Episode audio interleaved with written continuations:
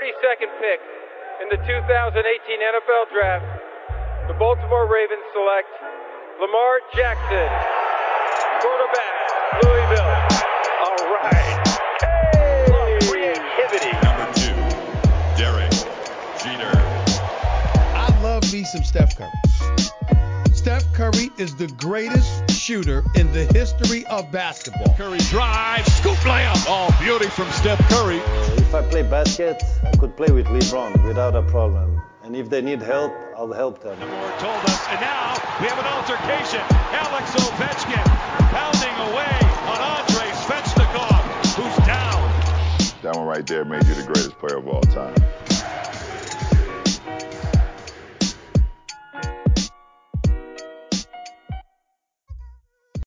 Bonjour à toutes, bonjour à tous, la MLS is back sur les ondes de Hype et welcome dans votre rendez-vous hebdomadaire dédié à l'actualité et à la culture du soccer. Au programme de ce 19e numéro, le retour sur un week-end MLS de folie et un zoom sur le licenciement de Gabi Enzo à Atlanta. Nous ferons ensuite un point Team USA et euh, Canada avec la Gold Cup pour les hommes et les JO pour ces dames. Mais avant d'entrer dans le vif du sujet, laissez-moi vous présenter notre Dream Team Hype du jour que je suis très heureux de retrouver, à commencer par le milieu de terrain des New York Red Bulls, Florian Valo. Comment ça va Flo? Salut Ken, ça fait plaisir de te revoir. Salut à tous sinon. Toujours en direct de Big Apple, le journaliste Maxime Aubin. Salut Ken, t'as passé des bonnes vacances? Ouais, ouais, ouais, bon, on a profité un peu du soleil, ça fait du bien. Et enfin, donc, dernière, dernière constante du jour, le fondateur de la référence de l'actu MLS, Culture Soccer, Antoine Latran. Salut Ken, ouais, c'est vrai qu'on t'a manqué pendant deux semaines. J'espère que euh, nos imitations non plus quand même. Ouais, très bien, très bien. Je vous ai raconté euh, attentivement et c'était intéressant. J'ai été surpris au final. C'est pas trop mal ce que vous faites. Hein. Première fois que t'écoutais l'émission.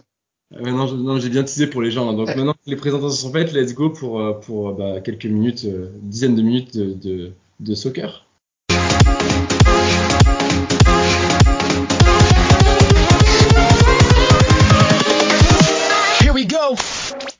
Une première défaite pour le leader de la conférence Ouest, Seattle à Minnesota, 9 buts et une victoire 5 à 4 pour fêter le retour à la maison pour Montréal contre Cincinnati. Un magnifique but de Jérémy Ebobis. Antoine, reprends-moi sur la prononciation. Non, on est bon L'attaquant franco-américain de Et, Porto, et Bobby C. Ouais. Ebobissi, Il y a, que, euh, il y a, enfin, que nous avions reçu pour... Euh, ça, ça- ça dépend parce qu'il est franco-américain, donc on peut dire les deux, je pense. Ouais. Ouais, moi, je suis du côté On va parisien. dire, on va dire Et- Ebobis. On va dire, on va dire Ebobis. On dit c'est.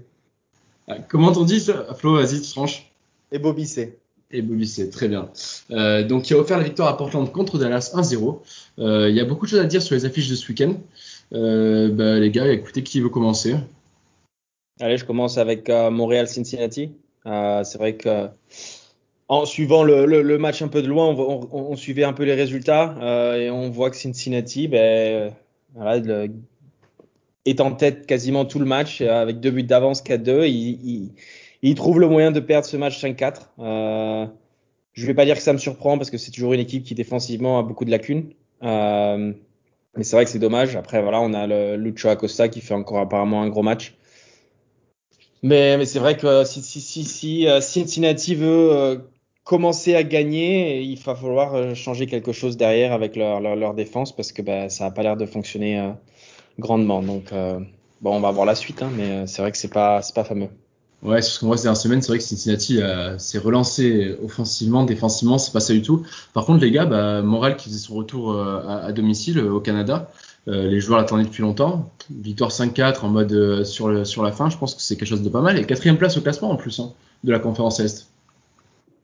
Ouais, mais ouais, ils ont une super saison finalement. Vas-y, Antoine, Et vas-y. en plus, le retour à la maison, là, ça, ça, non, mais le retour à la maison va leur faire trop du bien. Ils ont une super saison euh, qui euh, se fait malgré, euh, je pense, c'est une 13 matchs à, à l'extérieur euh, sur début saison. Donc, euh, franchement, euh, impressionnant de la part de Montréal.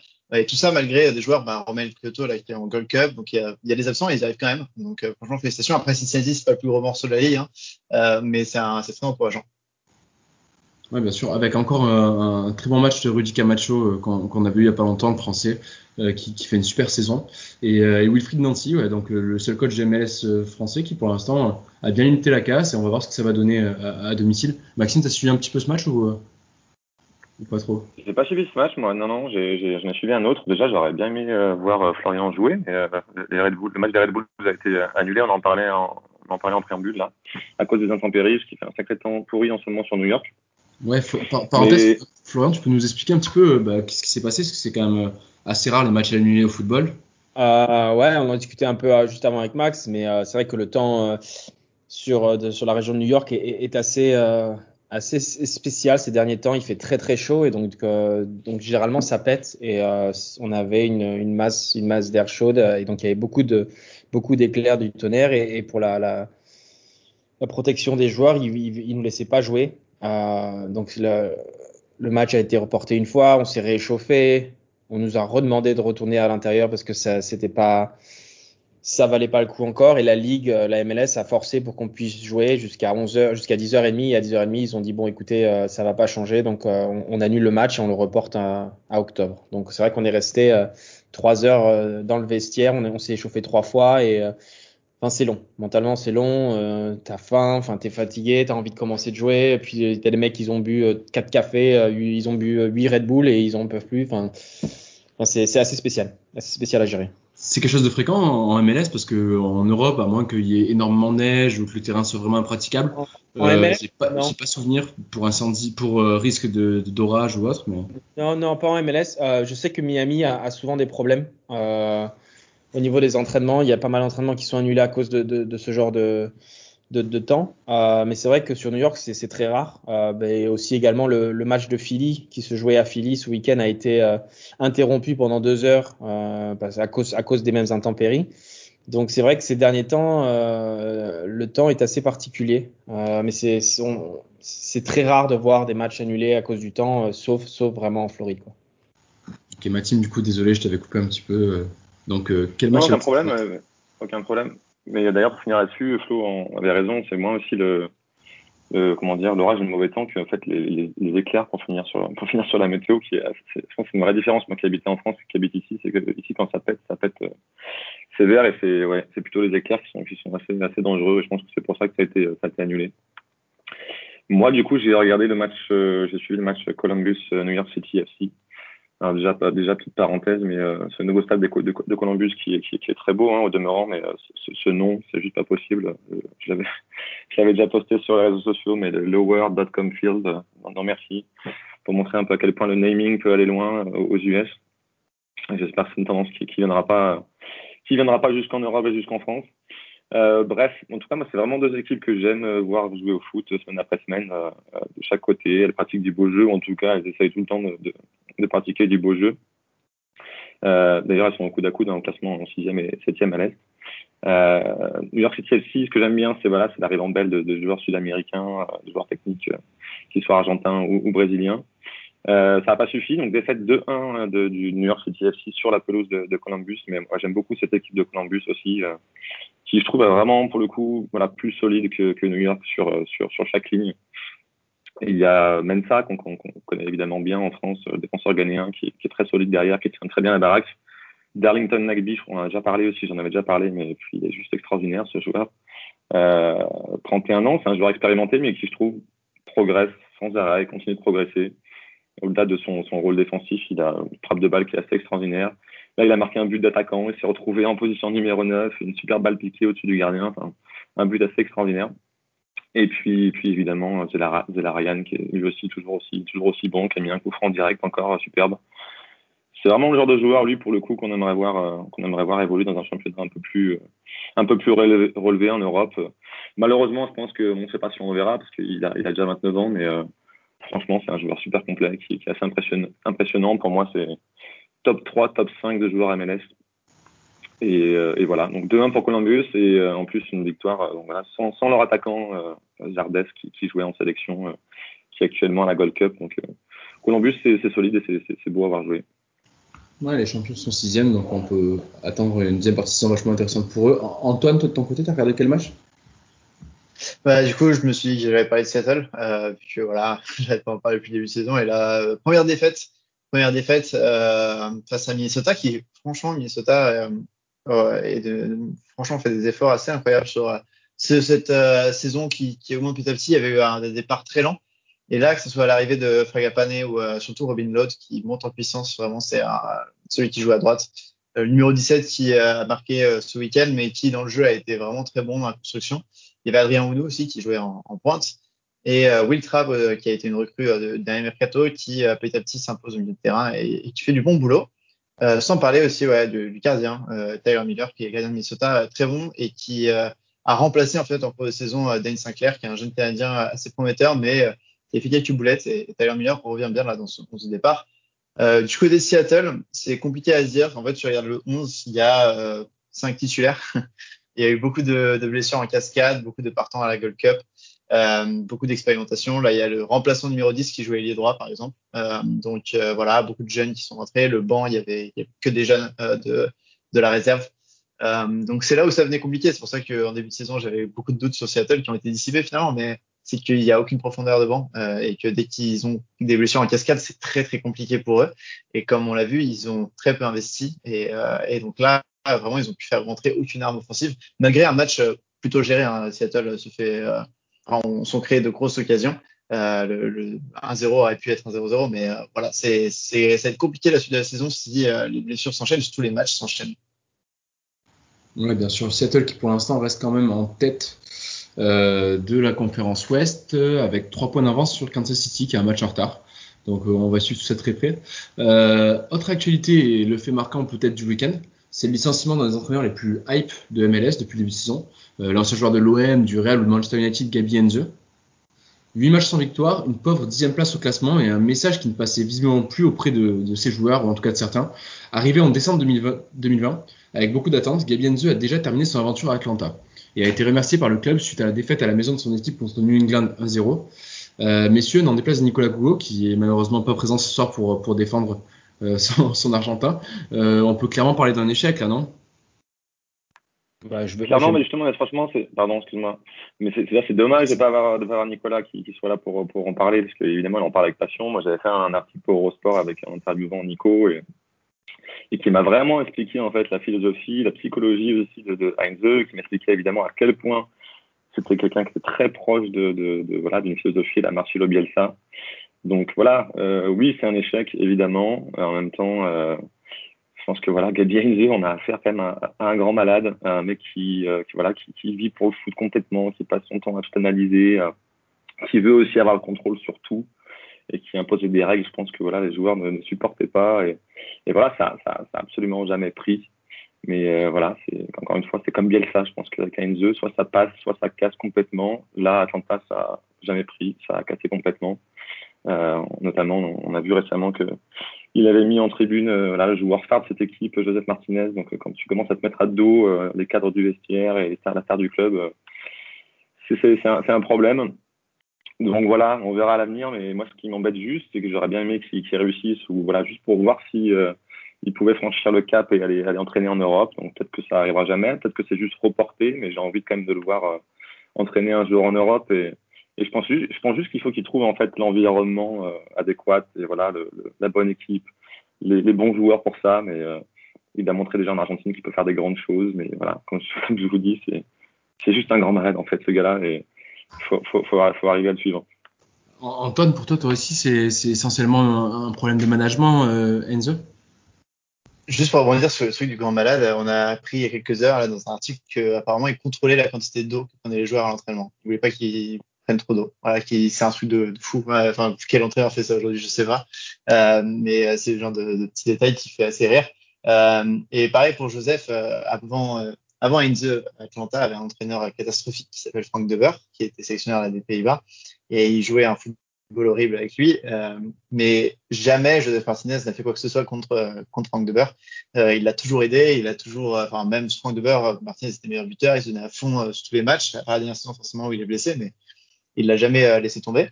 Et là, le fait qu'en 13 matchs, euh, Joseph Martinez est mis sur le côté par Gabi Heinze, c'est très surprenant. Même s'il y a eu des problèmes en sélection, je crois, Joseph Martinez avec son sélectionneur, Sinon, c'est quelque chose qui n'arrive jamais.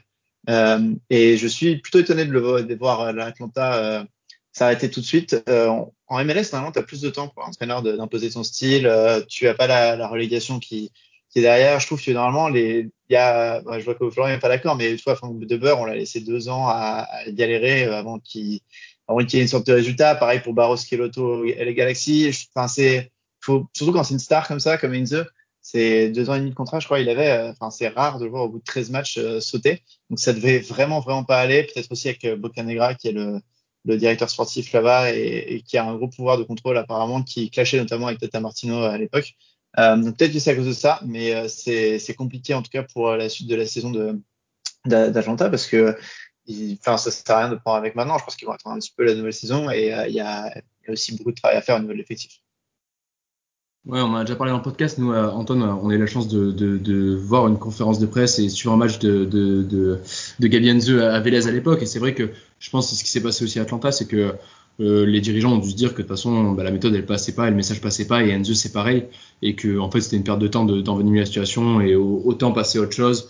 Et lui, comme les dirigeants, ont l'air de s'être séparés plutôt en, bon accord, j'ai l'impression.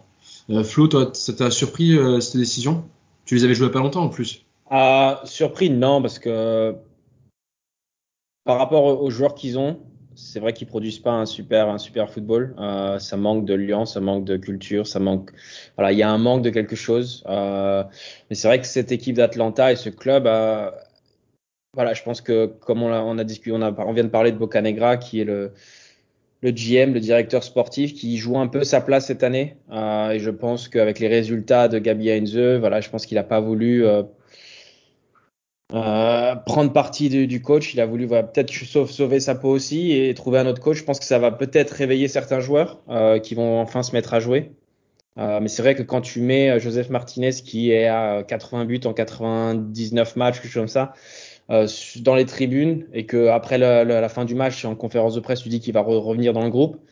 Euh, ça passe pas très très bien. C'est vrai que nous on avait des échos de certains joueurs au sein de l'effectif d'Atlanta qui qui disait que bah, voilà, Gabi Enze était très très comme l'a dit Max, contrôlait un peu tout. Antoine l'a dit aussi par, par, par exemple avec l'eau, mais c'est vrai qu'il contrôle la nutrition. Si tu es blessé, il va te forcer à t'entraîner.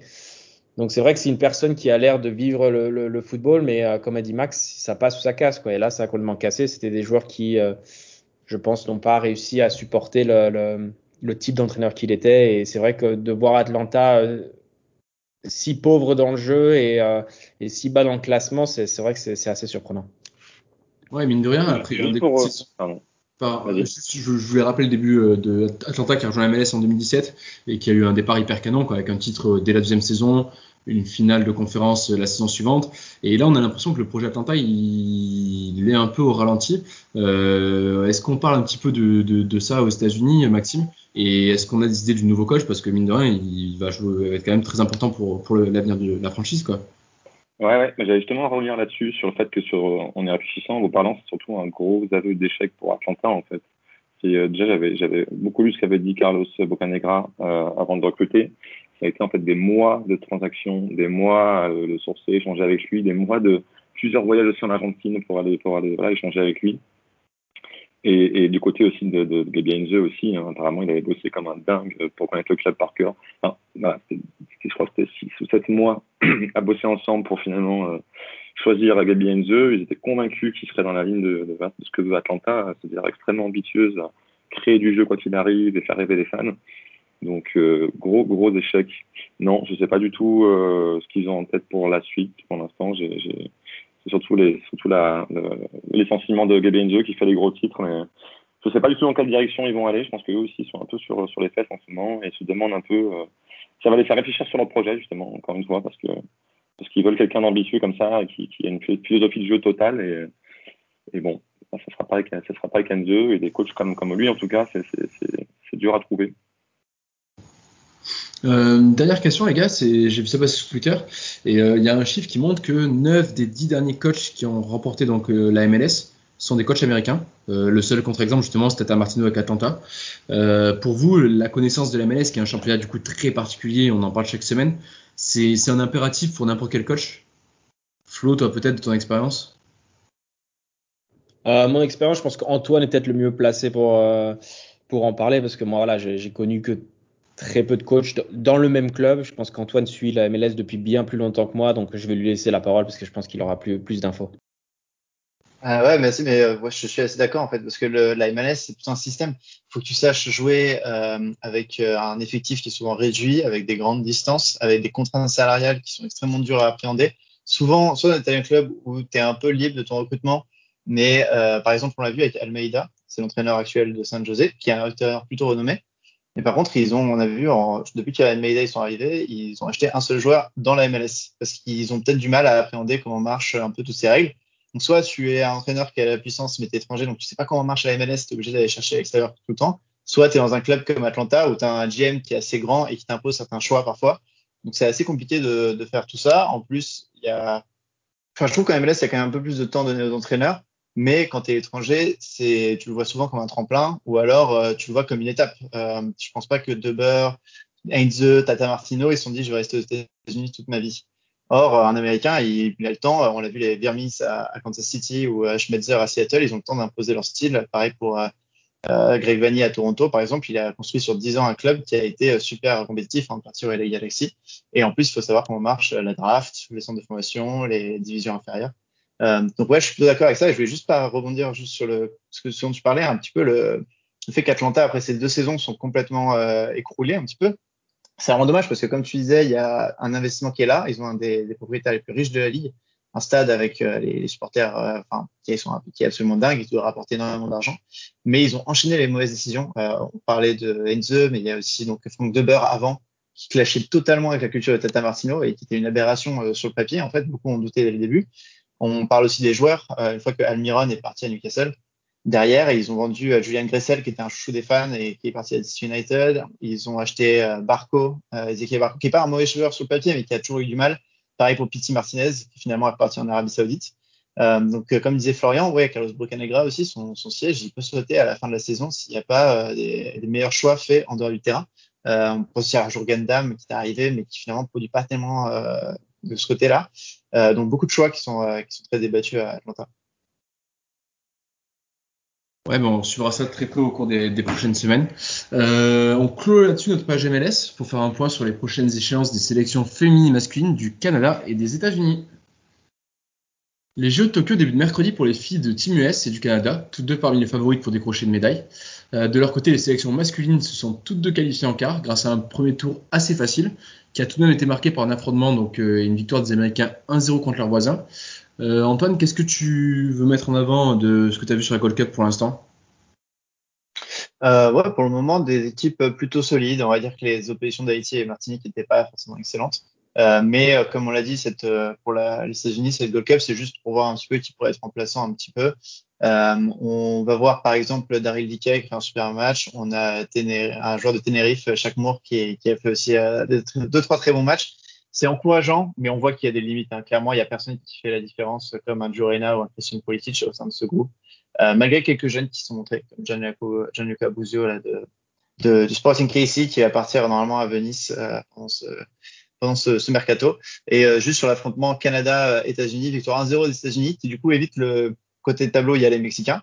Euh, mais clairement, match plutôt à l'avantage des Canadiens. Ils ont bien poussé les Canadiens, il leur manque pas mal de joueurs et on voit qu'il y a des lacunes défensives, mais euh, devant, c'est quand même pas trop mal. Euh, donc une Gold Cup plutôt sympa, on va voir qui seront les, gagnants euh, plus tard. Et les deux équipes États-Unis et Canada, dont on ne connaît pas encore euh, l'adversaire euh, à l'heure d'enregistrer ce podcast, qui joueront dans la nuit de dimanche à lundi, si j'ai pas de bêtises. Euh, Flo, tu suis un petit peu ça, euh, la, Gold Cup? Non, on en parle un peu du côté des États-Unis où c'est très calme pour l'instant. Non, non, je voulais suivre le, je voulais suivre le, le, le USA Canada ce, ce dimanche là, mais c'est vrai que j'étais pas dispo. J'avais regardé le, le, dernier match du Canada, j'avais pas été très euh, très comment dire euh, très séduit par le, le, le, type de jeu qu'il proposait. Euh, c'est vrai que c'était un peu, c'est vrai que sur toute la Gold Cup, tous les matchs que j'ai regardés, certains des matchs que j'ai regardés, euh, j'ai pas l'impression que le niveau est aussi haut que les, années précédentes. Il euh, y a, l'impression qu'il y a moins d'attente, il y a moins d'envie de, de, de, regarder de, cette compétition.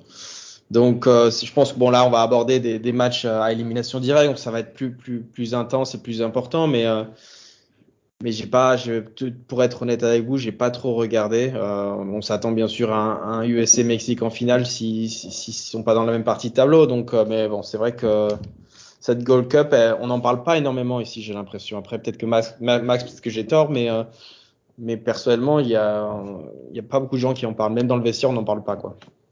Maxime, tu as le même constat toi de New York? Ouais, après moi j'ai pas j'ai pas regardé les, les, matchs effectivement non plus, mais euh, par contre j'ai suivi de près ce que disait euh, ce que disait la presse américaine sur, sur, sur ces matchs, en fait. Donc, c'est surtout ça dont je voulais parler parce qu'il y, a, il y a vraiment un joueur qui, qui, qui ressort là depuis, de, depuis plusieurs jours, c'est James, James Sand. Euh, ouais, beaucoup de, beaucoup de médias parlent, parlent de lui pour dire que voilà, une des rares satisfactions aussi, c'est que ce, ce gars-là est en train d'exploser, en fait. Euh, donc, pour, il me semble que j'en ai déjà, parlé aussi. C'est un, défenseur central qui joue euh, aussi euh, milieu défensif, euh, donc qui, est polyvalent, qui joue au New York City FC. Euh, c'est un tout jeune, hein, il, a, il a 21 ans. Faut pas, faut pas se fier par contre à son, à son jeune âge puisqu'il a déjà deux saisons de MLS derrière lui même une troisième en, USL, en, deuxième division. C'est un, pur produit de, de, de, de l'académie en fait du New York City euh, FC. Il est là-bas depuis qu'il a 10 ans tout juste. C'est un peu Monsieur propre en fait, moi je trouve. C'est comme ça un peu que je résumerais. C'est un mec qui est hyper euh, hyper complet en fait, qui est assez discret, mais voilà, grand gabarit, un 86 euh, qui, qui, est bon relanceur, qui est bon passeur, qui est bon dans le duel. Euh, voilà, peut-être juste un petit peu trop, un petit peu trop discret, pas forcément leader dans l'âme, dans sa personnalité, mais, mais leader dans ce qu'il montre sur le terrain en tout cas. Et, euh, et voilà, c'est vraiment lui qui est ressorti euh, de ce que j'ai pu lire, en tout cas dans, la presse et sur les réseaux sociaux euh, des, des, journaux américains. Et à tel point qu'on parle un petit peu de lui pour, un potentiel transfert en, Europe. Pour l'instant, c'est encore de la rumeur on n'en est pas au point de, de, qui doit partir très vite apparemment pour Venise.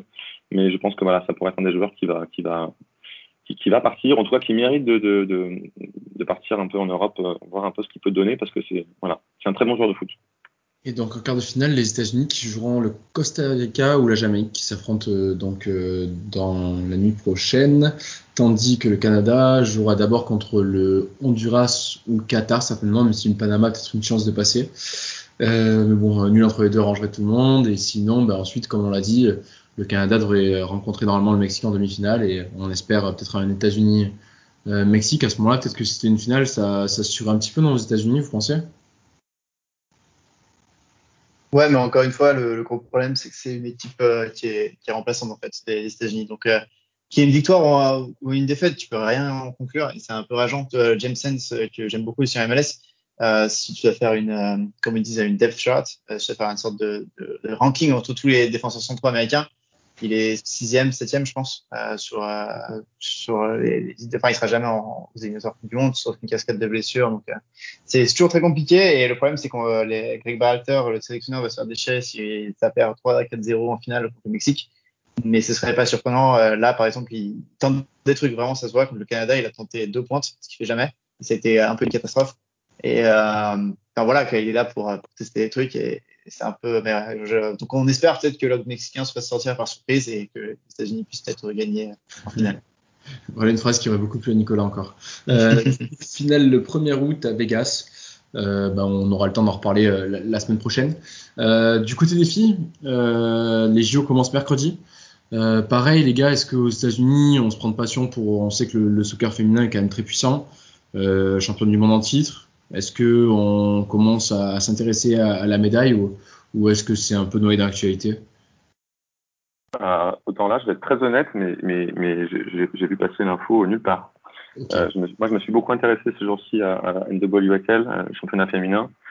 Et, euh, et, oui, et puis du coup, on, on en parle beaucoup des, des équipes de NWSL, pardon, notamment de, de, de l'OL Rennes. J'en reparlerai d'ailleurs enfin en fin de podcast sur les matchs à regarder parce que parce que c'est intéressant. Euh, voilà, le club de Lyon qui a, qui a racheté un club ici aux US. Euh. Et donc là, j'ai vu l'actu passer, mais, mais c'est vrai que pourtant, euh, voilà, l'équipe américaine, l'équipe nationale qui, qui, est partie pour les JO et qui en général fait c'est plutôt l'actu. Pour l'instant, en tout cas, c'est extrêmement calme et voilà, j'ai vu très peu d'infos là-dessus. Elles commenceront le 21 juillet contre la Suède et ensuite joueront l'Australie et la Nouvelle-Zélande. Euh, Anton, tu un petit peu qui suit Actu Soccer aussi? Tu as vu que passer les choses sur. Ouais, en fait, c'est un peu, bah déjà, je pense que c'est le contexte des JO en général. Euh, je sais pas vous en France, mais perso, il y a, enfin, j'ai zéro hype pour le, les Jeux Olympiques euh, cette année. Ils ont vraiment caché après l'Euro et d'autres compétitions, euh, enfin, bon, en France, le Tour de France, ce genre de choses. Ce qui fait que finalement, en fait, on en entend très peu parler, je trouve, dans les médias. Ensuite, le tournoi de foot euh, arrive avant le début des JO. Il me semble que le début des JO, c'est le 23.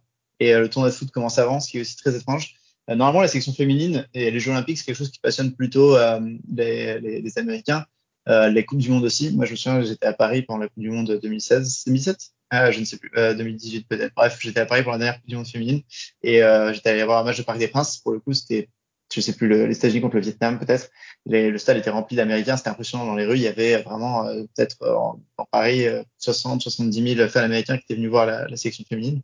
Donc le, il y a un vrai engouement autour de cette sélection, mais c'est vrai que je pense que c'est aussi le contexte de ces Jeux olympiques qui sont sans fans, donc il n'y a pas du tout de, de délégations américaines qui y vont, de, des American Outlaws qui sont le groupe de supporters, euh, et euh, qui se font aussi sans, euh, sans hype, parce que voilà, les, les JO sont totalement, euh, je trouve, dans l'ombre cette année.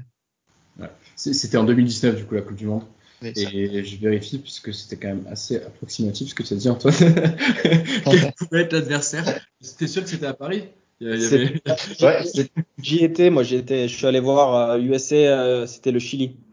Au ah, il y a moyen que c'est ça. Il y avait 7-1, 8-1, un truc comme ça? Non, pas tant que ça, je crois, parce que le Chili a une super gardienne qui est l'ancienne gardienne du PSG, qui est maintenant gardienne de, de Lyon, je crois. Euh, Quel peut me dire bah, Antoine a vu la Thaïlande, je pense, avec un 13-0. Voilà. Ah, ouais, j'ai vu, voilà. vu la télé, mais c'est vrai que j'ai vu Chili après euh, au stade. Moi, j'ai regardé Chili, ouais. 3-0 euh, États-Unis-Chili euh, devant 45 000 spectateurs. Et, euh, Mais après, et, tu vois, pour revenir sur le fait que voilà, c'est l'équipe des États-Unis, c'est la meilleure équipe du monde. Leur équipe B, leur équipe C serait facilement en finale de, de ce genre de compétition. Donc, euh, euh, c'est vrai que, comme l'a dit Maxime, on n'a pas, on n'en a pas entendu parler. Euh, et quand tu regardes l'équipe qu'ils ont sur le papier, enfin, c'est, je sais même pas si ça vaut le coup de regarder parce qu'ils ouais, vont détruire toutes les équipes, quoi. Ouais, ouais, très bien. Moi, c'est, moi, c'est, c'est marrant, mais je pense que le débat qui intéresse les gens, en fait, c'est hyper global du coup, mais c'est l'intérêt du foot au JO, en fait. Euh, c'est pareil en France sur euh, l'équipe masculine, là, et personne n'en parle et tout le monde, tout le monde s'en fout. Euh, j'ai l'impression d'être le seul ovni qui a regardé euh, le match de préparation Corée du Sud, équipe de France, parce que je suis très content de voir Gignac comme équipe de France, euh, du Savani et compagnie. Mais il y, a, il y, a beaucoup de gens, et je reçois beaucoup de messages de gens qui, voilà, qui pensent qu'il n'y a aucun intérêt de mettre le foot euh, au JO, qu'on a déjà assez de foot et que, et que ça n'a pas sa place là-bas. Donc, euh, faudra en parler, faudra en parler si je peux juste parler de ça par rapport à la sélection masculine, pour le coup, ça leur fait très mal de pas être au JO euh, parce que les JO c'est quand même un événement qui est, qui regardé par les Américains euh, chaque année. Et même si c'est une sélection U23 qui serait allée avec deux trois mecs, ça aurait fait quand même du bien en termes de notoriété pour les, les Américains qui vont regarder euh, leur grand champion d'athlétisme, de natation, de voir cette sélection. Donc je pense que pour une équipe comme les États-Unis, en tout cas masculine, ça a fait du bien. Et les féminines, c'est vrai qu'après, comme disait Flo, elles sont quand même euh, elles partent gagnantes quasiment sur le.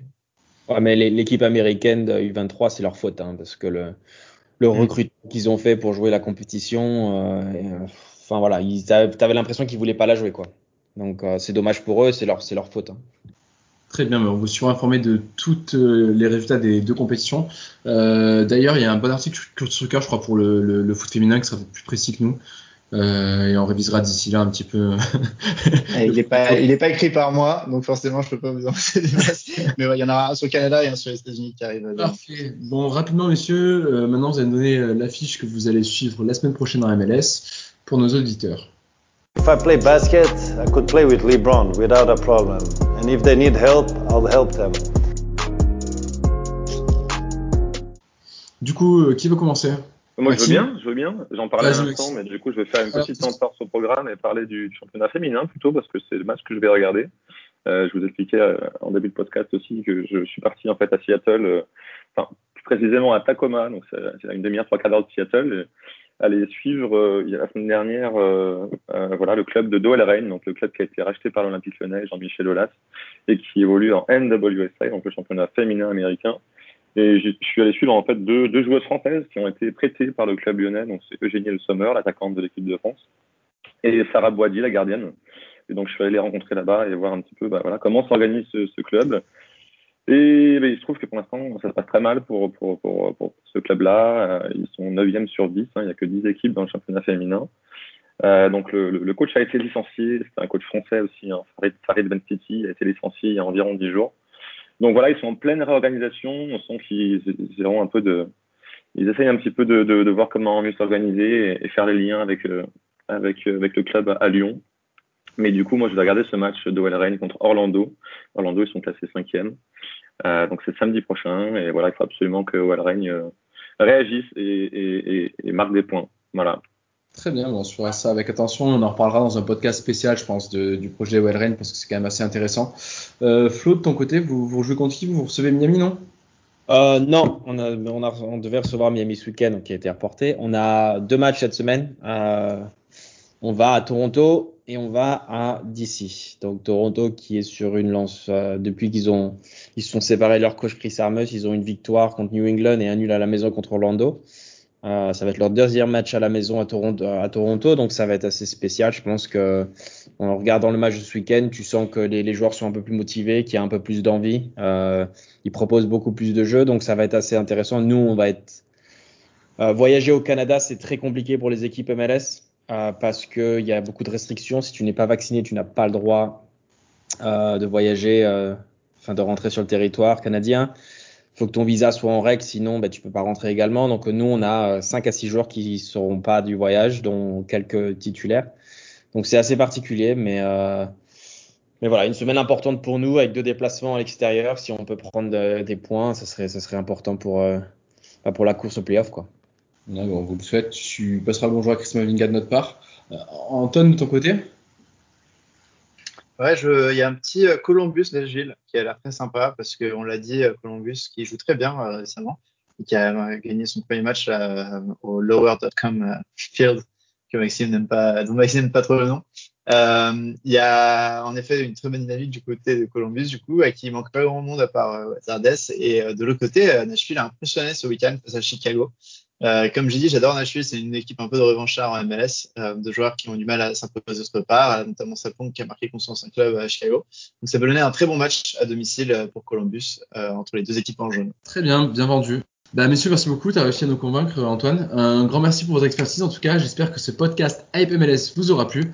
En tout cas, n'hésitez pas à réagir et à prolonger les débats sur les réseaux sociaux de Hype Sport Media et à nous écouter sur Deezer, Spotify ou Apple Podcast.